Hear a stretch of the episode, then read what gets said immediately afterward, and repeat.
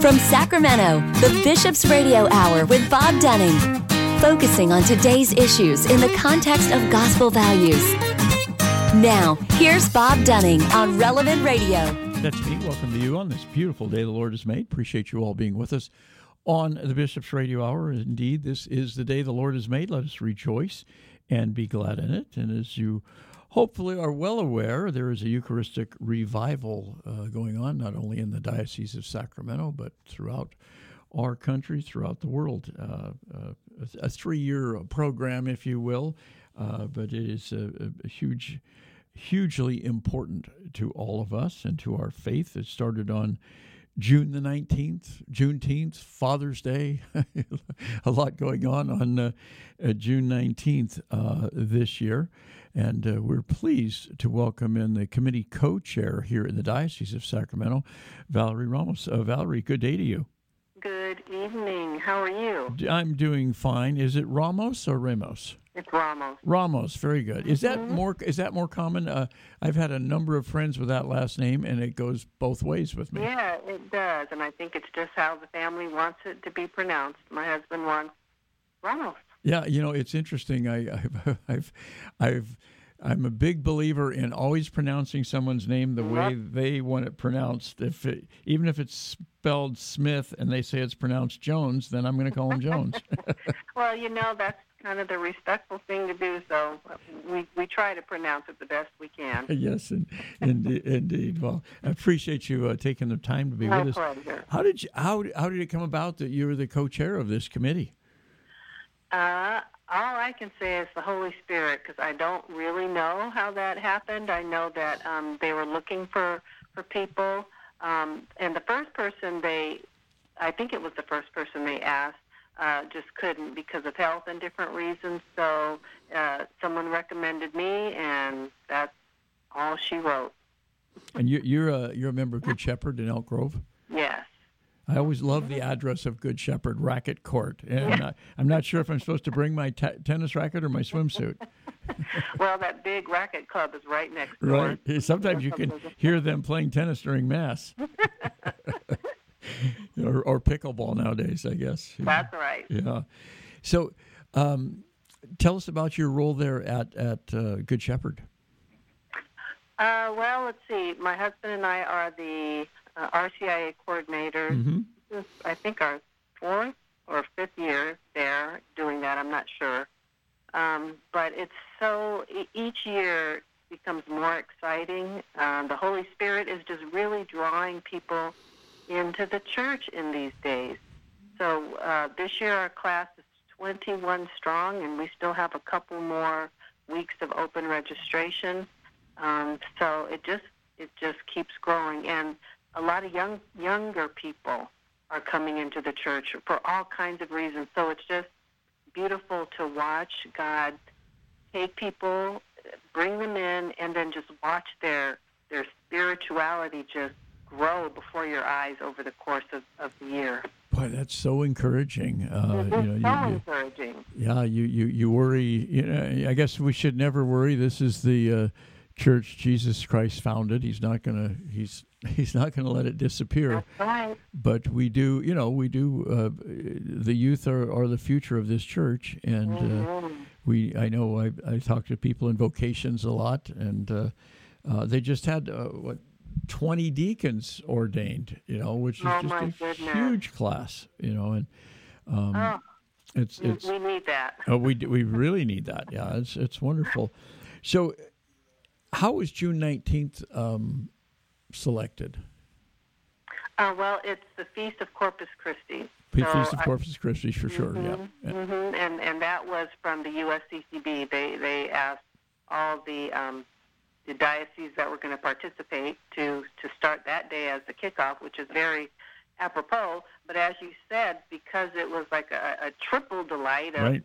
of a Juneteenth and Father's Day, there was you know and at the cathedral where we had the kickoff, you know, Bishop Soto and Father uh, Bart Landry, who's the pastor for the uh, Black Catholic Ministry right, of right. the diocese, you know, together can celebrate it, and they they just brought those three together in such a beautiful way, you know, highlighting uh, the body and blood of mm-hmm. our Lord, uh, father, the, the, the father's um, love for his, his, his children on this Father's Day, and then um, the emancipation of the, uh, the enslaved uh, Africans mm-hmm. on that day.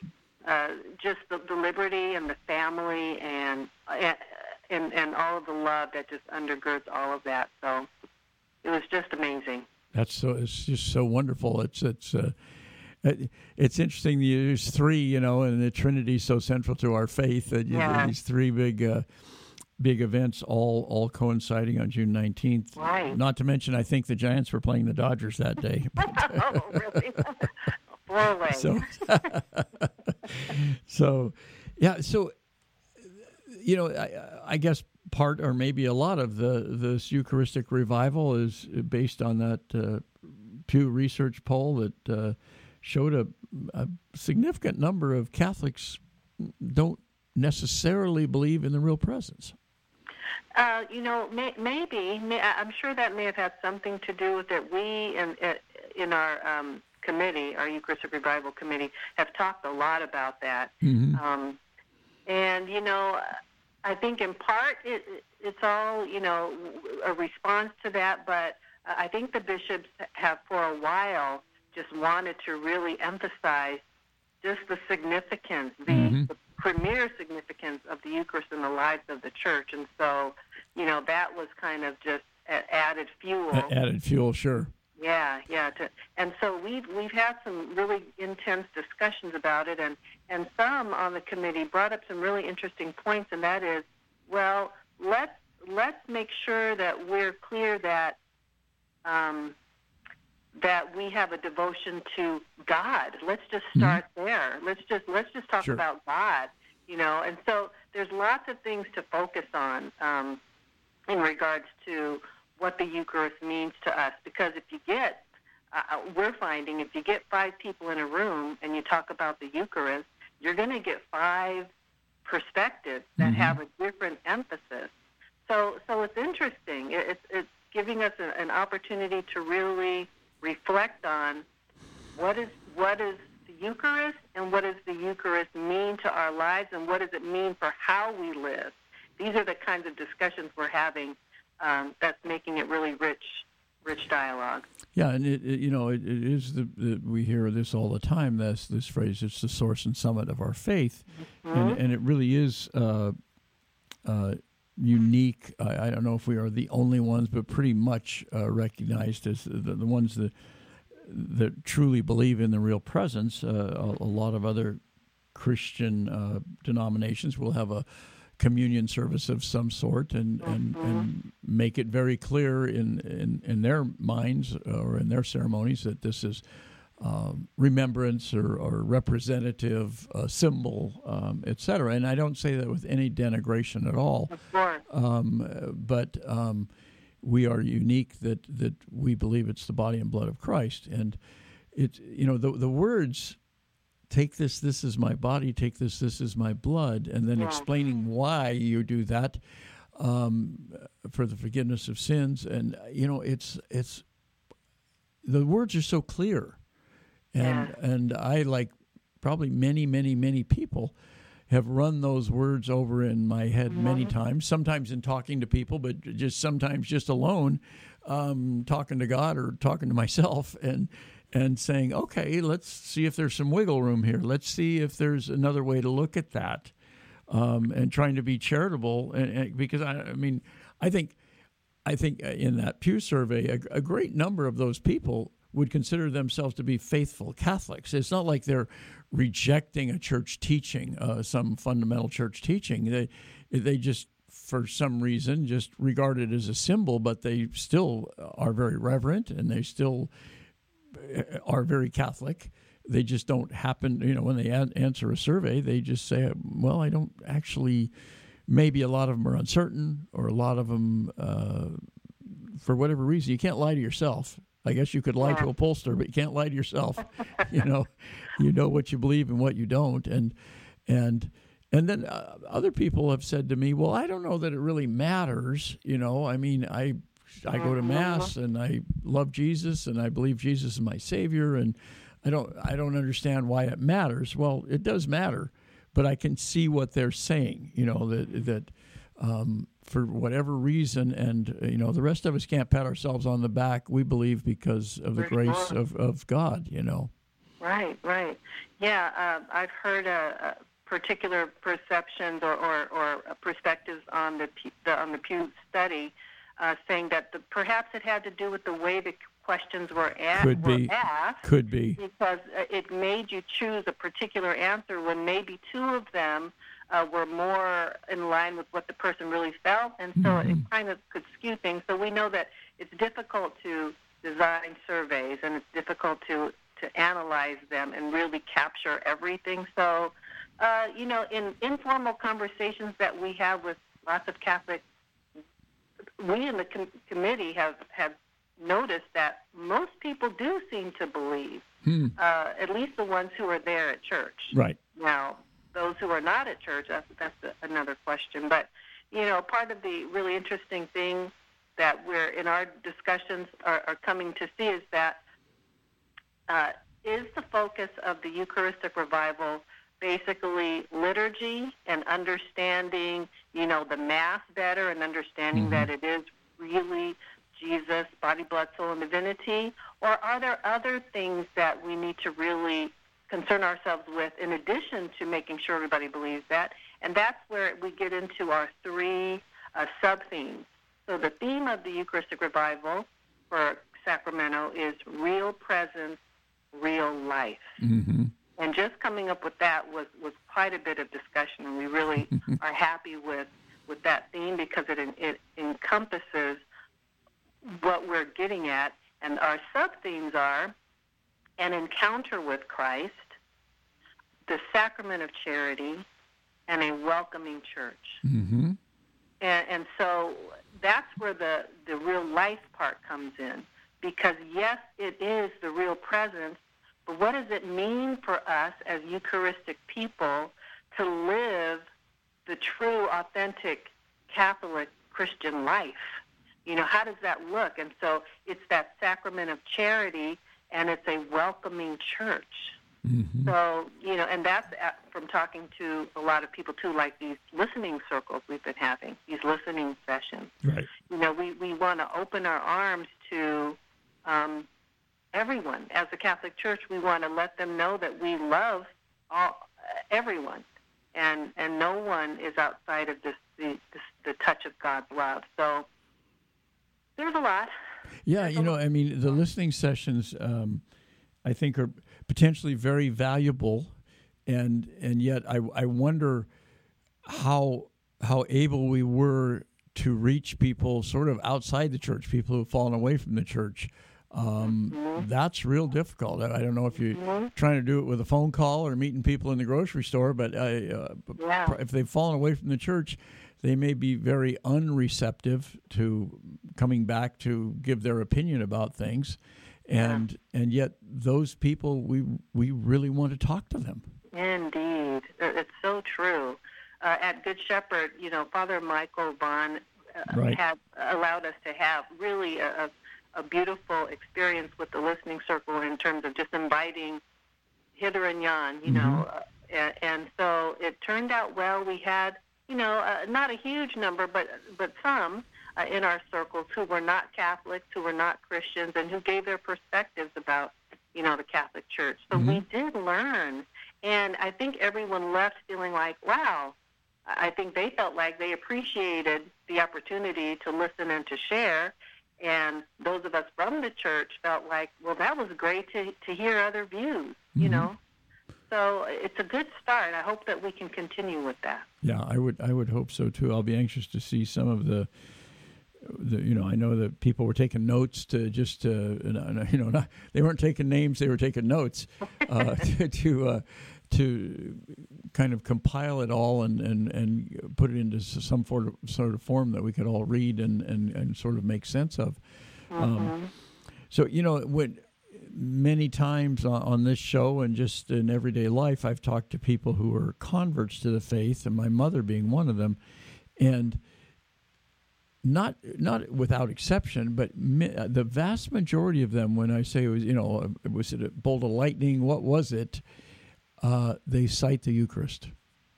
Yes. You have the Eucharist, and my my faith didn't, or you know, and, and uh, again, not not to denigrate anybody, but that this was that was something that that brought them over. Mm-hmm, mm-hmm. Well, I myself am a uh, was not always Catholic. I wasn't raised Catholic. Mm-hmm. I was raised in the Baptist mm-hmm. church. Uh, I uh, and then I myself went over to non-denominational and kind of charismatic Christian mm-hmm. uh, traditions, and beautiful experiences for sure. But um, the more I learned about you know Catholic doctrine and theology, um, I, I couldn't I couldn't deny it. And when I came to an understanding of the Eucharist, well, that's that's what held me. That's what held me there. The Blessed Mother and the Eucharist. Wow, yeah, yeah, the, the, Blessed Mother. I hear that a lot from my uh, non-Catholic things uh, friends. Is what's the, what is this about you and Mary? What's what's the deal? You know, and and uh, uh, there's uh, just something so comforting about about the Blessed Mother. Oh my! And the whole, whole world in itself. And then you know, here, growing up here in the Central Valley of California, I felt like the Our Lady of Guadalupe was stalking me. You know, it's just everywhere I turned, there she was. You know, and uh, you you just it's it's it's amazing how how that that is. And you know, I, I don't understand. Uh, uh, you know, I, probably when I was a little kid, I probably thought Mary was deity. You know, I probably mm-hmm. had trouble mm-hmm. distinguishing. You know. But and now when you explain to people, it, no, she's a she's a saint. She's a, yeah. she's a human being who's who's a saint. She, oh by the way, the mother of God. but yeah. you know, and your mother too. And my mother too, exactly. You know, and and. I know my mom, uh, who grew up in North Dakota, was uh, Lutheran, which I think is state law in North Dakota, and uh, and she uh, she went to a Catholic nursing school in Bismarck, and she said nobody tried to convert me in any way, but it was run by it was run by nuns. I'm not sure uh, who, which group it was, but um, and she said they just had something, and I wanted it. You know, yes. they, oh they my lived goodness, it. It's so true. Yeah, and and, and uh, it's always stuck with me that they lived it, and it converted my mom you know, who was a very intelligent woman yeah, and a very good woman who really cared about the world and people and mm-hmm. and interpersonal relationships. And I'm thinking, mm-hmm. man, if they could convert my mom just by example, that's right. a that's a real that's statement to, to the rest of us. Yeah, yeah. I, I have a, a similar uh, personal story. You know, I I converted to uh, Catholicism and as I watched my mother-in-law and my sister-in-law, God rest her soul, uh, they, you know, being Mexican women, mm-hmm. they had a very uh, deep devotion to the Blessed Mother. And I remember sure. listening to them speak about Mary in these really just loving, very personal tones, and I didn't know what they were talking about. Mm-hmm. I didn't understand. And so I remember coming home and praying and saying, Jesus, you know, I, I don't think I'm supposed to be talking to anybody but you, but I just want to ask if I can get to know your mother. And wow. that that prayer did not go unanswered. Mm. Yes, I mean a lot happened as a result, direct, immediate result of that prayer. So I just encourage everyone listening: if you don't know the Blessed Mother, uh, try talking to her. She'll she'll she'll answer. Wow, you know, I, I, I don't tell this story very often, but it was it was years ago. I was probably, probably in my mid twenties, and I uh, Saturday uh, there was a knock on my door. People don't just knock on your door unannounced anymore, but but there was a knock on the door. It was the mayor of my town, who, as far as I know, was an atheist, um, and he had been to the Vatican. I mean, he'd been to Rome, you know, and had gone to the Vatican. Okay. and he had bought this plastic rosary, you know, just a, a, very probably the one of the cheaper rosaries you could buy there, mm-hmm. and and he says, "I brought you a present from the Vatican," you know, and I, he, he kind of joked that he had uh, the Pope had blessed it, which I don't think had actually been the case. But he kind of it was almost like a gag gift to him. Oh no! You know, but not in a bad way. Not in a bad way. He he knew I was Catholic, Okay. and and he was he was being friendly, but but you know he figured, well, I'll I'll take Bob something Catholic from from the Vatican, and and so he, he gave me this plastic rosary, and it had been a while since I had prayed the rosary, and you know he left, and I thanked him, and we had a good laugh, you know, and off he went, and so I I put the rosary in my pocket, and I started to walk through the neighborhood. And but I lived about a couple of blocks from where you're just out in the ag fields. I live in a little town in Northern California, and was walking along next to an irrigation ditch. There was water in the tomatoes or the corn or whatever, and mm-hmm. and but it was it was late summer, so so it had very little water in it, but it, and it was a it was a, a, a concrete ditch. You know, I mean, it was it was mm-hmm. paved, if you will Right. and I got about oh half a mile out into the country praying this rosary, mm. Mm. trying to remember all the mysteries, and there in the ditch in the was a full life size painting of Our Lady of Guadalupe. What? Yes. And I just stopped dead in my tracks. Oh my! And I said, Oh my God. I did. I just like, Oh my gosh, what on earth is happening here? She wanted you. Yeah, that's why I called her a stalker. And ever since then, I've referred to her as Our Lady of the Ditch, you know. And it was just like, it was just, it was one of those things that just sends chills. It is, Wow. it, it, you know, you- you're, it's, you're, you're out of control. I mean, it's not, it's not within your control. Uh, Right. You can't ignore what just happened. Ah, every step of ours is ordered. Yeah. Yes. Yes. So it, it sounds like we have similar experiences with the Blessed Yes. Mother. Yes. Yes. I, we could probably go on. Yeah, maybe we should spread that message more. to more people to. Uh, Amen. have- I mean, especially today. Well, I don't know when this airs, but you know, today is a, is um, uh, Our Lady of Sorrows, which is a Yes. very profound, um, you know, day. yes, indeed, it is. Yes, the the fifteenth of September. Yeah, and then you know my it's it's it's funny my my oldest sister is named Mary, which is also a, a rule in every Irish Catholic family is that the oldest sister is named Mary, and uh-huh. and and and so. I was born on September 12th, which is the feast day of like the, the Bob. yes. Stop. Are you kidding me? No, no. That's my birthday also. Oh, you're kidding. No. It's a, I told my wife, I said, this happens to be the feast day of the, the I think it's the Holy Face of the Blessed Mother. The, uh, Mary's name day. Mary's name day, yes. Yes. And, Yes. and then my middle name's Jerome, and my sister Mary was September 30th, which is St. Jerome Day. Okay. and, and I'm going, well, wait a minute now. Ge- gestation is nine months. You go back nine months from September 12th, and where are you? You're at Ah. December 12th, which is Yes. the feast day of Our Lady of Guadalupe. Oh my goodness. well, I don't know. She she called you. I guess so. To yeah. Uh, it's it's strange, isn't it? And and everybody is called, you know. And, and Indeed. Well, it's it's it's it's just wonderful to hear about the Eucharistic revival and how many great people like yourself are are really deeply involved in it. And I, I'm just I pray I, I'm so happy we're doing this, and and I pray it, it and it will. I know it will bear great fruit.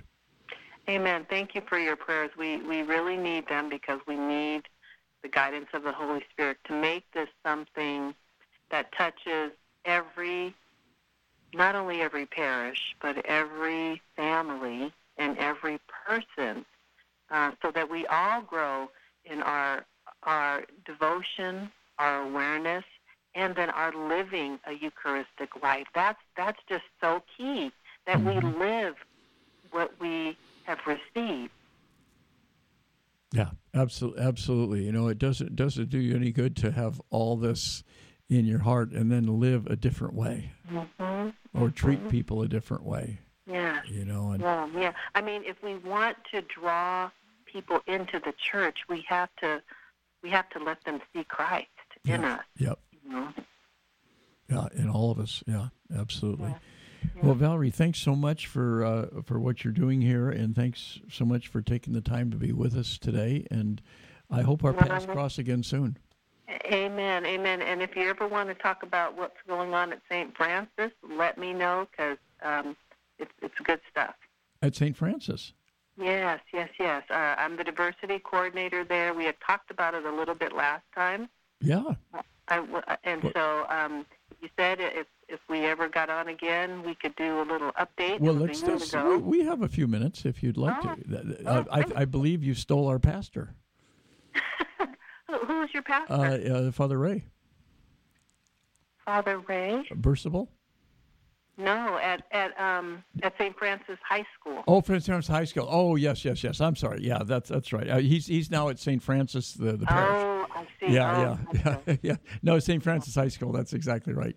Yeah, yeah, yeah. Well, you know, just just briefly. So God has blessed us with a a, a wonderful new president, Dr. Fadia Desmond, um, and she's got some really uh, great ideas uh, for St. Francis High School. She's jumped in with two feet. She just started. We uh, talked to her summer. about a month ago. Uh, Oh, great. Very Okay. impressive. Yeah, she's she is just as wonderful as she I'm sure she came across on your show.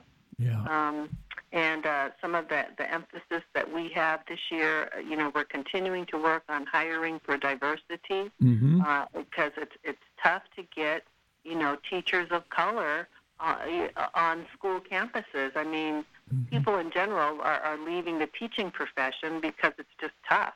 Right. And so to really, you know, let the, the, the teaching uh, faculty uh, reflect the student um, body is so important uh, for all of the students. And so we're really working hard to um, find ways to, to reach out to teachers, uh, to attract them to the school. And so one thing we have in place is a scholarship uh, for black teachers. If they have a daughter who's of St. Fran of high school age, um, their daughter will qualify for a scholarship if those teachers will be hired in a teaching position, a full-time teaching position. Wow. So we just want to get that word out so that people know we really are serious about, you know, recruiting. Boy, that's a great idea. Yeah, yeah. So that's that's exciting, and I'm really uh, appreciative that admin was was willing and able to to make that happen. Uh, and we're excited about um, preparing to offer ethnic studies as a required course. It's required uh, in the universities and in the public schools. I, be- I believe starting next year. Uh, and so we're, but you know, as a private school, we're not required, Right. but we are, are we are requiring it ourselves.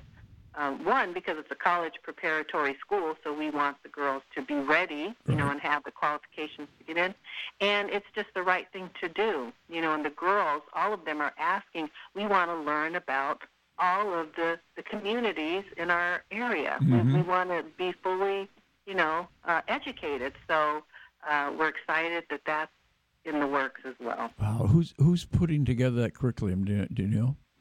Uh, well, we are getting training from hopefully UC Davis, Uh-huh. uh, History Project. They have a great program there, They do. and um, and we're working with some of the school districts here. Elk Grove has got a great uh, curriculum.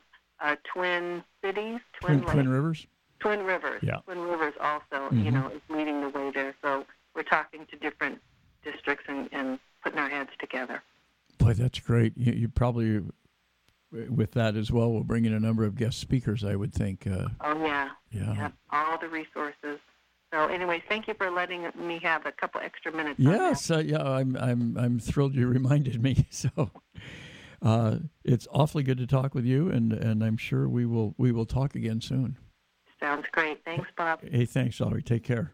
Bye bye. That's, that's uh, Valerie Ramos, and uh, she is the uh, co-chair of the committee, uh, the Eucharistic Revival Committee here in the Diocese of Sacramento. Uh, and you can learn all about it, and uh, you know, be be a part of it in your parish and, and throughout the Diocese of Sacramento. We'll take a quick break. Back with more on the Bishop's Hour right after this.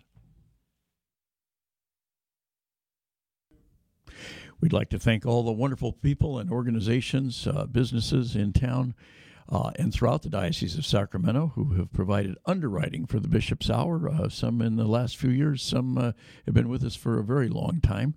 If you would like to be an underwriter for the Bishop's Radio Hour, uh, it's a wonderful opportunity to to support this mission and also to support the diocese and also uh, to get some uh, recognition for your organization or for your business. The easiest way to do this is to uh, give us a shout, send us an email, radio at scd.org, and we can give you all the details about uh, helping to underwrite the Bishop's Radio Hour. Again, that's radio at scd.org. This portion of the Bishop's Hour is brought to you by a grant from the St. Vincent de Paul Society. Drop by and shop at their thrift store, a beautiful, beautiful thrift store at 2275 Watt Avenue. Open Mondays through Saturdays from 10 to 8 and Sundays from 11 to 6. They also accept donations at the store donations of furniture, appliances, clothing, books, everyday household items. Your donations help to fund the many projects of the St. Vincent de Paul Society throughout the Diocese of Sacramento. Do such wonderful, wonderful work, and the thrift store is uh, one of the the ways they uh, raise the funds to help people throughout the diocese, and also uh, many of their clients are able to access the uh, thrift store for uh, items that they need. You can uh, give them a call; they will come pick it up as well. But you can give them a call. They're at 916 972 1212. And remember, again, the thrift store is open uh, seven days a week at 2275 Watt Avenue, right here in Sacramento. Well, Bishop Soto refers to Christ the King Retreat Center as the jewel of the diocese, and indeed it is. What a beautiful oasis it is. It's located in Citrus Heights, uh, right in the hustle and bustle of the city, and you feel like you're getting away from it all when you. Uh, turn off the main road and just uh, uh, come into Christ the King Passionist Retreat Center. Christ the King has served Northern California and the Diocese of Sacramento for over 60 years through parish weekend retreats, individual spiritual direction, and a variety of other programs. For information on all the programs that they offer, including residential programs, give them a call. They're at 916 725 4720, or you can visit them at 6520 Van Maren Lane in Citrus Heights. And we certainly thank uh, the St. Vincent de Paul Society and Christ the King Passionist Retreat Center for their fine and long-standing support of the Bishop's Hour. Hi, this is Brian Visitation, Director of Media and Communications for the Diocese of Sacramento. You're listening to the Bishop's Hour with Bob Dunning. Thank you, Brian, for the wonderful introduction, and thanks for all you do here in the great Diocese of Sacramento. We're pleased to welcome in Moises Roberto de Leon, uh, who is the from the Office of Fa- Family and Faith Formation, Associate Director there of Family and Respect Life Ministry. Moises, always good to hear your voice. Hello, Bob. Thank you for having me on. Uh, thanks, thanks for joining us. We have a big event coming up, Ministry Days. Yes, we do. It's one of our biggest ones that uh, a whole office comes together and uh, puts it on. Uh, this year, it's uh, I want to say it's bigger. Uh, there's a lot of speakers we have from different areas uh, in our ministries, and we really wanted to provide the best for our community and our ministries uh, here in Sacramento. Now, Ministry Days last fall was not canceled; it was postponed, it, mm-hmm. and then it was rescheduled, I believe, for April first, and got postponed again. this one's going to happen. Yes, it's happening. Yes. It's happening. It's not going to get postponed. It's not going to be moved. Uh, other ones, due to the pandemic and the spikes uh, in cases, that's why we had to postpone it. But this time, we're already uh, working on the last details on uh, on mapping everything for our vendors and our speakers. Uh, our final confirmation they're going to be attending. So we're we're ready. We're, we're set to go. Can people still sign up? Yes, they can. So they go to ministrydays.com. They're mm-hmm. able to purchase their tickets ahead of time, mm-hmm. and that actually allows us to know exactly uh, how much uh, food we need to have for lunch. So they could actually register uh, a few days before the event. Mm-hmm. Uh, that allows us uh, enough time to know how many people are attending uh, and, making sure we have enough chairs and, and Very good. Uh, uh, drinks and coffee for them available. Right. Just ministrydays.com. Yeah. Very good. Very good. So tell us, uh, are, are, there over the years have have we have we tweaked ministry days or or do have we changed the format at all? Uh, just a little bit, um, not too much. Uh, it used to be the catechetical uh, uh day for catechists. Uh, I know throughout the years I've heard that it that later on we added schools. So it used to be one day, and now it's a two-day event. So on the first day of ministry days, it's focused on Catholic school staff and teachers. So usually they have their own workshops, uh, speakers that addresses the needs for the uh, that our that our school teachers are facing in Catholic schools, and then the second day is focused for the laity. Mm-hmm. Uh, you, before there was a, a focus on, on on on the faith formation catechist uh, uh, from First Communion all the way to confirmation, even RCIA, uh, and slowly it's been expanding to including all other ministries that we're doing in the parishes. So we're still addressing the need of our catechists and what they're facing now. But now we've added a family um, perspective to it, a marriage perspective to it, and also a pro-life perspective. Mm-hmm, mm-hmm. So we have wonderful speakers in all the areas uh, that you could think of. Uh, this time, I was able to bring some speakers to really talk about human sexuality mm-hmm. In both English and Spanish. Uh, and they're and they're here local speakers that we could actually bring to our parishes, even if, let's say, for example, a person likes uh, one of the TOB speakers, or one of the theology of the body speakers, because they're local. Other parishes can bring them on for any other activity as well. So we really wanted to provide an, a perspective of speakers that, if they will do like them, they can actually come and visit to the parishes whenever they have small retreats or uh, uh, one-day retreats for the First Communion uh, people. Uh, now, when it comes to the holistic of, of the ministry itself, this year it has a little bit different theme. It used to be, or the main goal last year was St. Joseph because it was the year of St. Joseph. Sure. Uh, but now, as we're moving forward, uh, Pope Francis has declared that these coming up years to be uh, a revival of the Eucharist. Mm-hmm. So we've been trying to push for that conversation since uh, July, I believe, mid- midsummer of this year, and we're bringing speakers to talk about the Eucharistic perspective and renewal, and how can we apply that in our lives mm-hmm. in the next two, three years. Uh, so part of our, our, our new theme will be will be in, that presence of the Eucharist, uh, and really launching the Eucharistic revival throughout our diocese through ministry days. Boy, yeah, I'm I'm I don't know if all fired up uh, is the right word. I know you fired up a lot in ministry, but. I'm I'm very excited and pleased and hopeful, optimistic about the Eucharistic revival. I think it's a, a wonderful initiative.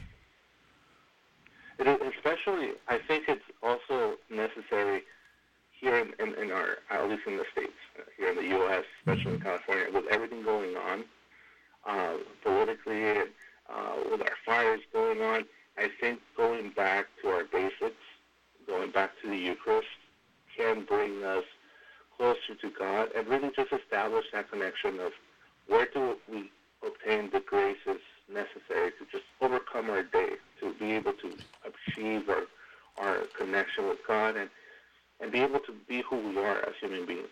And at the end of the day, the Eucharist provides that flow of love and, and, uh, and wonderful graces that God allows us to, to receive and feel and, and celebrate.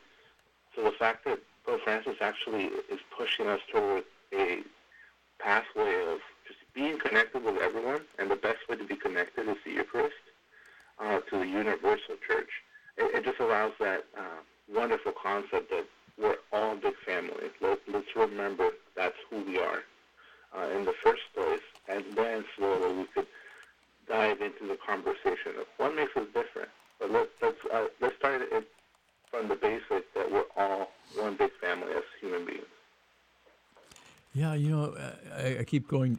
excuse me. I keep going back to Jesus' words and when he did it, when he spoke those words, and when he passed out the bread and wine, and uh, I can't get over that he he instituted this.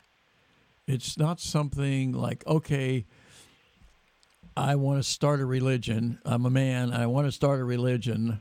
Me, not Jesus, and okay, what what are we going to do? We're going to teach love and uh, compassion and brotherhood and sisterhood and all this stuff, and uh, I'm going to tell people to eat some bread and drink some wine. That's not what Jesus did. Jesus is God.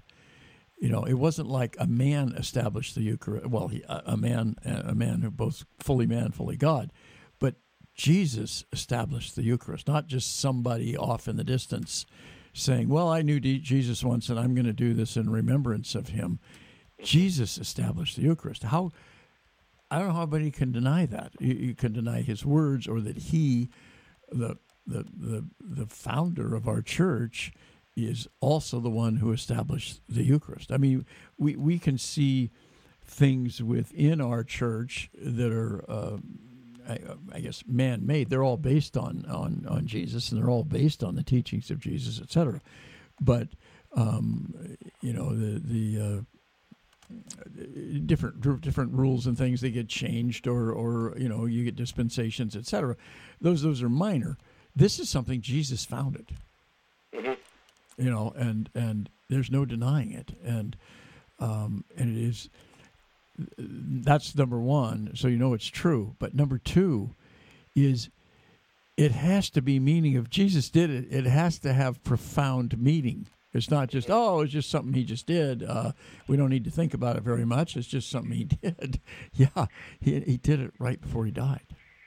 And and that's one of the wonderful things that I, I think we overlook with the Eucharist is the fact that it's uh, we do go to mass uh, every Sunday, and I know every Sunday it's a different readings and everything. But when it comes to the ask, the concept of the Eucharist, it's one action done in eternity.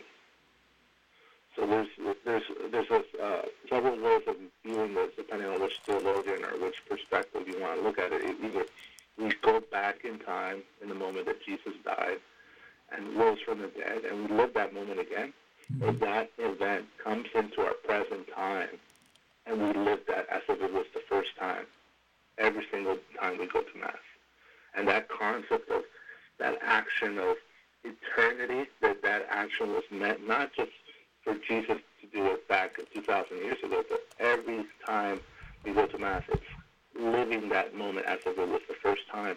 Sometimes we forget that as we grow up, as, as we form a family, as we get older, but the fact that we're, we're asked to remember that again. God came down to us uh, and was willing to sacrifice himself and live that moment every single time uh, as if it was the first time ever that that's just it's so powerful to have someone or a God that's willing to live it with us as as if it's our first experience ever. Right, right. It's it's very powerful. So tell us about some of the uh, the. In fact, uh, one of the speakers, one of the keynoters, is a Eucharistic preacher, Father Daniel Williamson, who's really touring the country at the behest of the U.S. Conference of Catholic Bishops, um, uh, specifically with uh, Eucharistic revival in mind. Mm-hmm.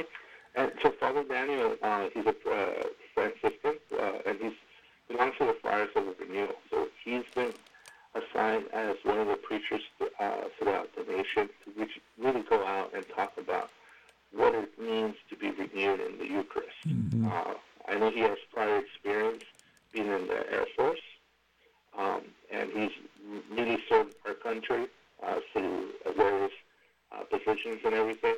He's also um, doing current ministry at, uh, in Oakland uh, when it comes to uh, our local, um, what's it called, uh, the, uh, schools of theology or, or, or seminaries there um, in the GTU, And also the fact that he likes to go around, especially when it comes to retreats and everything, to talk about God, to uh, preaching the gospel of the good news and and the fact that he has joined uh, this mission of, of, of what Pope Francis has been saying about being missionary disciples of mercy.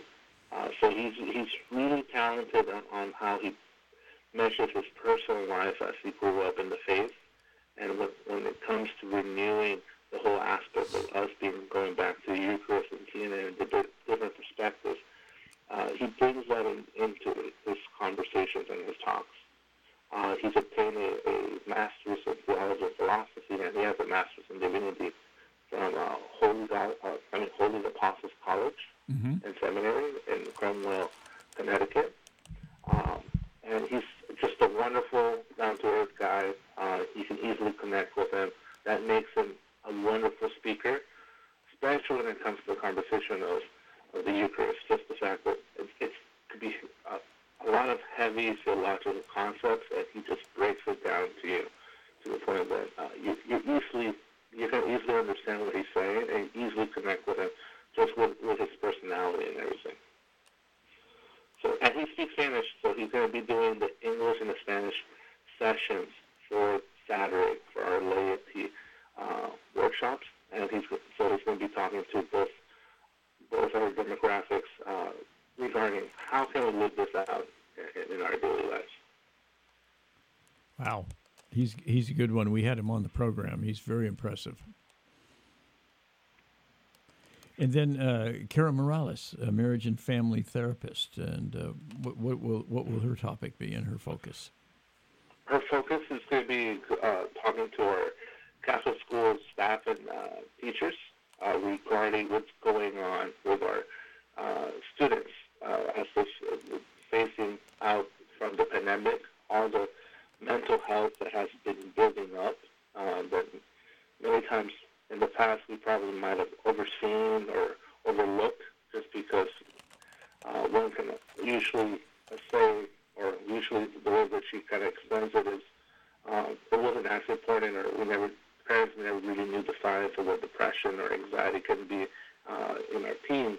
So she's going to bring that conversation of how for the parents to better connect with their teens, but having our teachers be the first aid responders and recognizing those signs, especially as we come out of the pandemic, how stressful and how anxiety was built up uh, our youth as they were going through their academic process of finishing uh, middle school and high school as they're entering into college.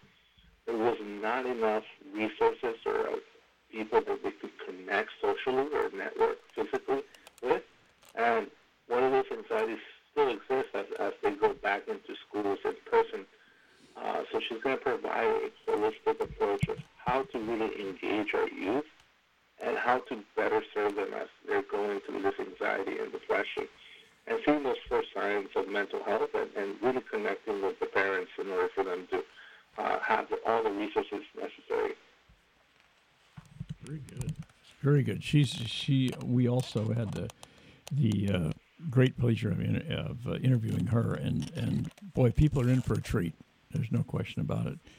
And then, of course, Father Michael T. Martin. Uh, Father Martin, um, he's going to uh, be focusing on, on, the, on the teachers as well.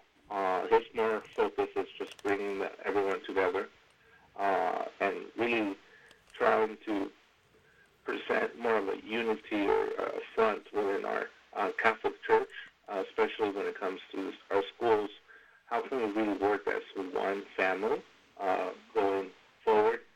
It, many times, one of the things that the teachers or the school department have been asking is really a particular topic that they could feel as if they were one big family when it comes to faith formation and building, when it comes to academic-based either schools or English departments. They really never felt a connection of we're all in it uh, together as a family. Uh, I know when it comes to certain schools, uh, like let's say for example Christian Brothers, there's always a sense of camaraderie or brotherhood. Uh, and most of our Catholic schools don't have that. So they really wanted to address our, our staff uh, in our Catholic schools or diocesan Catholic schools to really feel we're all part of a big family and how we all play a part in, in the formation of our children, no matter which academic uh, uh subject you're teaching. Mm-hmm. And that's why we're bringing him on board uh, to really have a conversation of unity and how we could create that uh, sense of family within our schools as well. We're talking with uh, Moises de Leon about uh, ministry days coming up. Uh, well, Friday is for the Catholic school teachers primarily, and then Saturday, September 24, St. Francis Catholic High School, 9, 5900 Elvas Avenue here in Sacramento. You can go to ministrydays.com. Uh, if you want to learn more, you can also call 916 733 0135 or go to ministrydays at scd.org. SCD is Sacramento Catholic Diocese, so ministry days at scd.org. And then from the Oregon Catholic Press, you have a Grammy nominated Pedro Rubalcava. So, Pedro, uh, one of the things that we wanted to address at the same time as we're doing the Eucharistic Revival is uh, addressing our need and our concerns with the liturgy. Uh, as we're going to be focusing on the Mass, uh, Bishop had a concern that uh, we're not addressing what type of music we're listening to, or sometimes our choirs aren't up to date with what music is appropriate or not. So we wanted to bring Pedro to bring the conversation. How can we uh, get the resources in order for our choirs, for them to know which is the updated version of the of the rites and the protocols when it comes to liturgical uh, music in liturgical settings and for them to become more efficient and in their ministry as well. I know many of our choirs are volunteers. Uh, they're not getting paid. Uh, they're not professionals in a sense. But how can they actually be able to uh, get these resources either through the uh, OCP uh, website or any other resources that the Catholic Church provides in order for them to be able to provide uh, an adequate and a better liturgical experience through the music. Uh, there's a lot of new music that has come out, especially uh, on the Hispanic side. Pedro has provided a whole composition of wonderful music, uh, which that allows a different flow and a different sense of liturgical experience. So he's going to provide a little bit of perspective on how, what some of the changes that have occurred since uh, the last missal. Um, modifications that have happened in the U.S. and what things are appropriate in a liturgical settings and what is not. So mm-hmm. that's one of the conversations we want to bring in as we're going into this Eucharistic revival process as well. Boy, that's a, you know that's something that sometimes you just don't think about, and that's really important stuff. Mm-hmm. I can't wait. I can't wait. Is he going to sing for us too? Yes, he will be. Good. Uh, he, he will be there for mass for both days, and I'm pretty sure he's going to be our animator throughout the breaks as well. So we're going to have a wonderful uh, speaker slash singer throughout the whole day. That's great. You know, we should stress people. Uh, Holy Mass is included in this. Mm-hmm. Yeah, that's wonderful. So, explain for people that have, have never been. Uh, you know, we, we, talk about all the you know the keynotes and some of the breakout sessions and and the workshops, etc. Explain how the day will run. What time do people get there, and, and then and then what happens? So so maybe people that haven't been there before and maybe a little hesitant, uh, sort of have a heads up on on what to expect. Yes. So if, if you're a school teacher or faculty uh, from one of our Catholic schools, on Friday it would start at 8 a.m. That's when doors open up. There's going to be coffee available from our Newman Center. Uh, and then the main conference would start at 9 a.m. Uh, from there, we're going to have a welcome, opening remarks, and then we're going to start with Mass early in the morning with Bishop at 9.15. Mm-hmm. Uh, after the Mass, we're going to have a small break. That's when the uh, first key, uh, no speaker will go, Father Michael Martin. Second of all, after that keynote speaker, the schools are going to break down based on on their uh, schools and, and, and uh, uh, smaller groups within their, uh, their schools uh, departments to have a group discussion, lunch. We come back. There's a, a, a second, uh, a little bit of warm up. Uh, I'm, I'm pretty sure it's to be with Pedro, uh, getting them activated and motivated for our uh, second uh, keynote speaker, which will be uh, the Eucharistic Revival speakers of the committee. They're going to be all introduced.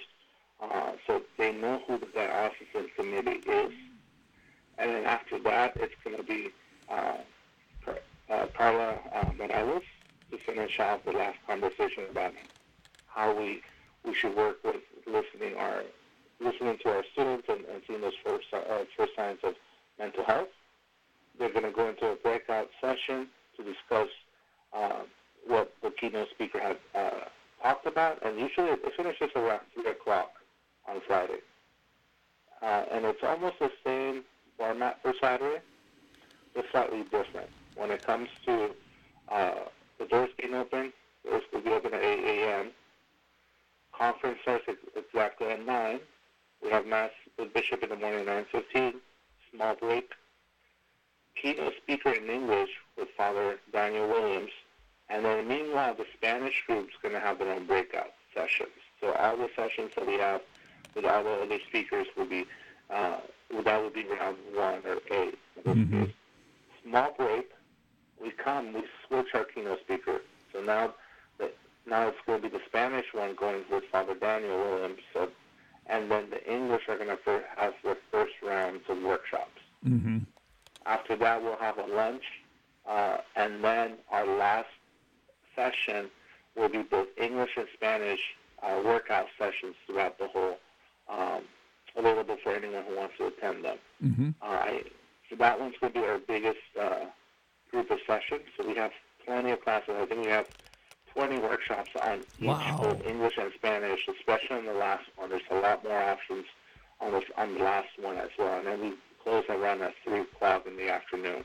So do, so do people have their choice of sessions? Uh, how does that work? Yes. So when they register, they would just register, make sure that they select their dietary restrictions if there's any. And the sessions are going to be based on which workshops they feel called to, to go. So part of the program, as they, they register and everything, they receive a little program, a little booklet that's going to have all the sessions of each workshop provided depending on session A, B, or C. Uh, and they're going to choose on their own which one they prefer to go. So it's not for, it's not pre-selected. Uh, we didn't want to restrict people to, to a particular workshop ahead of time.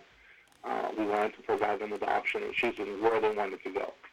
Each session has the name of the speaker who's going to be speaking and also a small bio and description of what the workshop is.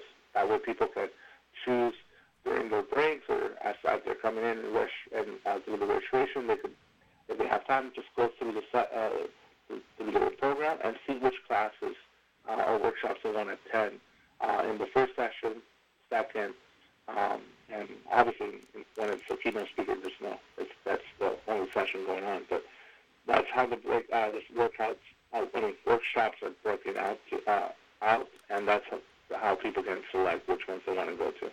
Very good. Well, Moises, uh, I know. I pray for uh, the best ministry days ever, and I'm sure it's going to happen. And uh, thanks for all your great work on this, and we'll look forward to talking to you again soon. Uh, God's blessings on on all of you. No, thank you, Bob. Thank you for having me, and uh, I hope everyone joins us in Ministry Day. Very good. Thanks so much, Moises. That's Moises uh, De Leon.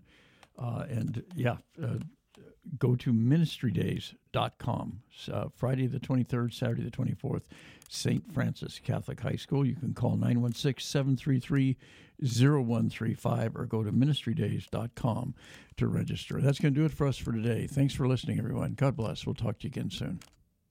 We'd like to thank all the wonderful people and organizations, uh, businesses in town uh, and throughout the Diocese of Sacramento who have provided underwriting for the Bishop's Hour. Uh, some in the last few years, some uh, have been with us for a very long time.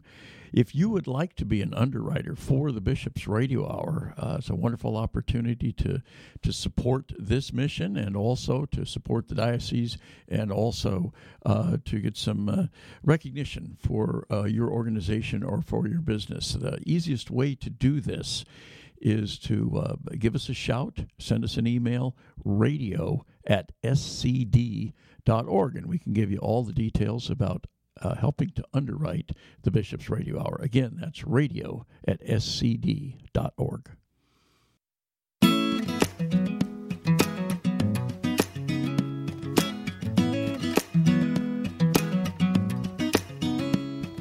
Well, here I am in a river of questions. Can I pour my heart out to a listening ear? Well, I see this life, its valleys and mountains, and I think of all the roads that brought me here. Oh, that brought me here. Walking down, walking down the road. Well, I've questioned my reason